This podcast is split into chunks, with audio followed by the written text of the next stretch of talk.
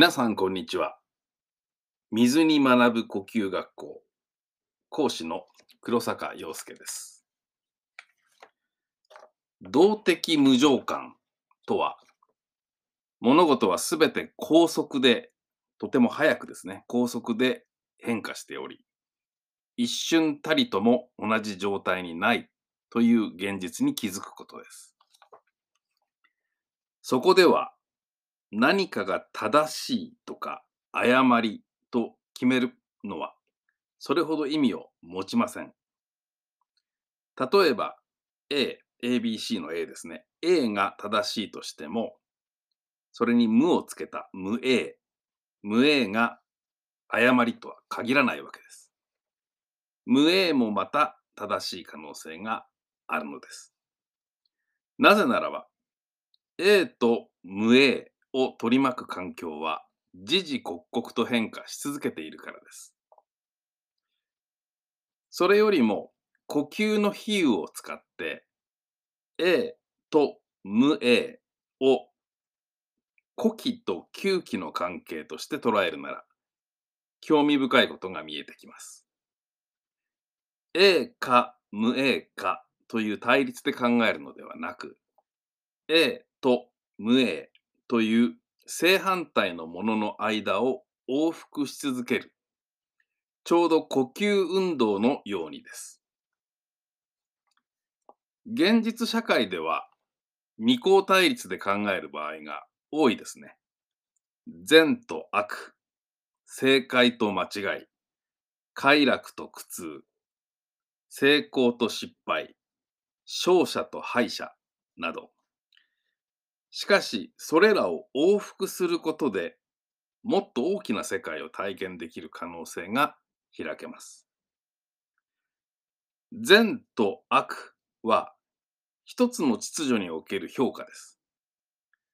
でも、それらを往復するうちに善悪を超えた世界に出る。つまり、もっと大きな秩序世界ですね。大きな秩序世界に到達するわけです。A か無 A かというのが水平的な比較だとすれば、A でも無 A でもない B へ抜け出る。つまり垂直移動するイメージで捉えていただければいいと思います。吸いか吐きかのどちらかを選ぶのではなくて、吸いと吐きのワンセットで呼吸になるのと同じですね。二者択一からこのように往復運動へ切り替えることは一つの前進だと言えます。しかし、もっと先があります。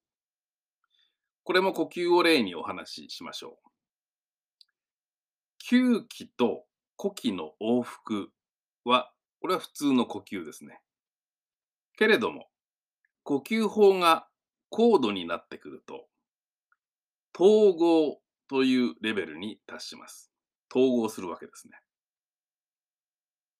水に学ぶ呼吸学校では、これをなぎと呼んでいます。風が吹いてない状態ですね、なぎ。吸っても吐いてもいない状態です。それは息を止めているのかというと、そういう表現をするよりも、自然に息が止まる状態と考えていただければいいと思い。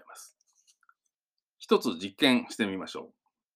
吸気と呼気の幅をどんどん狭くしてみます。呼吸の長さを変えるのではなくて、深さの方を操作します。少しだけ吸って、少しだけ吐くような呼吸です。出し入れする空気量をどんどん少なくしていきます。やがて、吸っているのか、吐いているのかわからないくらい浅い呼吸になります。これがうまくいくと、不思議なことに、あまり苦しくない、苦しさを感じないで、この状態をしばらくキープできるようになります。息を止めているわけではなく、わずかに出入りしてるんですけども、かといって積極的に吸ったり吐いたりもしていない。いわば自然に呼吸が止まったような状態です。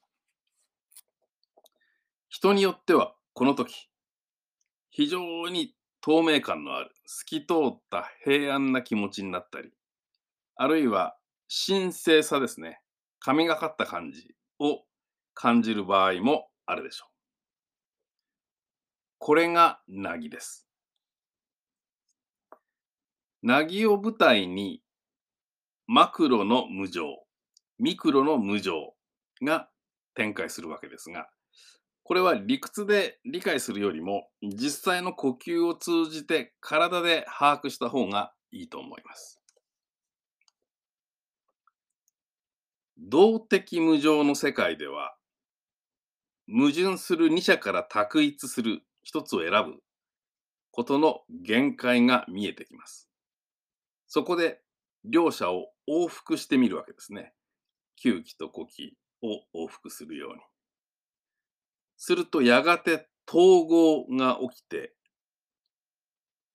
矛盾する2つを超える新秩序へ移行します。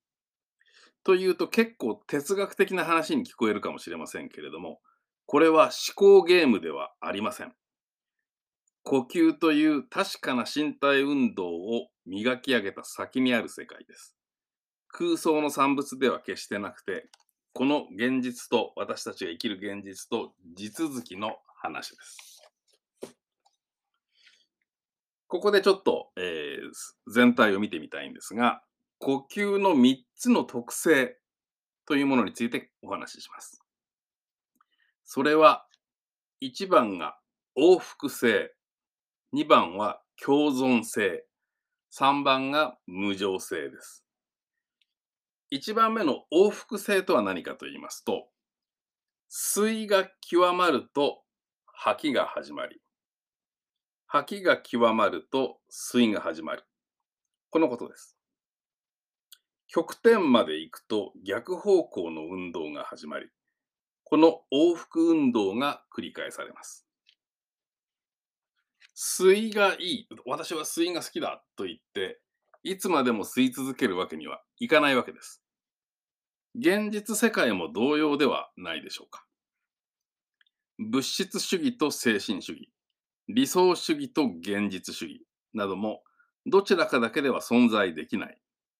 極論すれば善と悪もそうでしょう。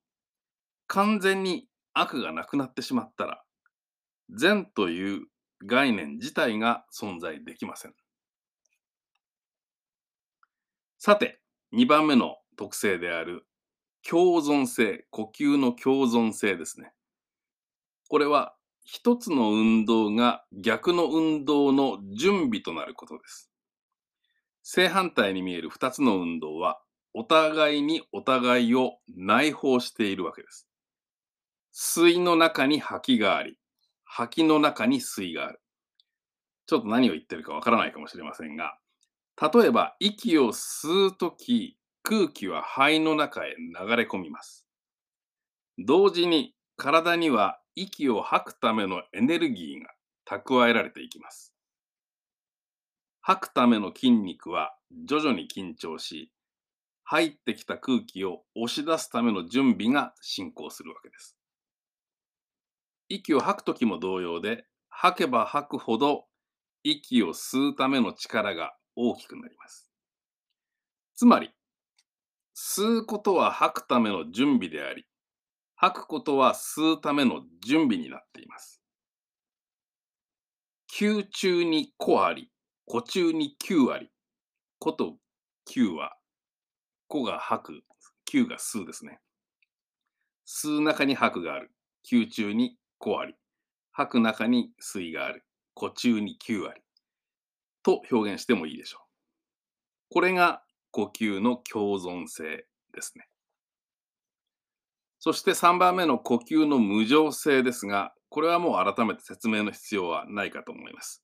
水も吐きもそのプロセスはミクロに無常であり、さらに一回一回繰り返すたびに異なるつまりマクロにも無常であります。こうして現実と無現実の往復を感じながら呼吸法の練習をすると、やがて統合を体験します。それはまるで新しい世界を想像しているような感覚です。ちょっと難しい話になってしまいましたが、参考書籍があります。結んで開いて呼吸するたび世界は変わるというタイトルです。えー、何かに迷ったら常に呼吸に変えるというふうに覚えておいていただければいいと思います。吸って現実を結ぶ。吐いて無現実へ開く。結んで開いて。呼吸するたび世界は変わります。またお会いしましょう。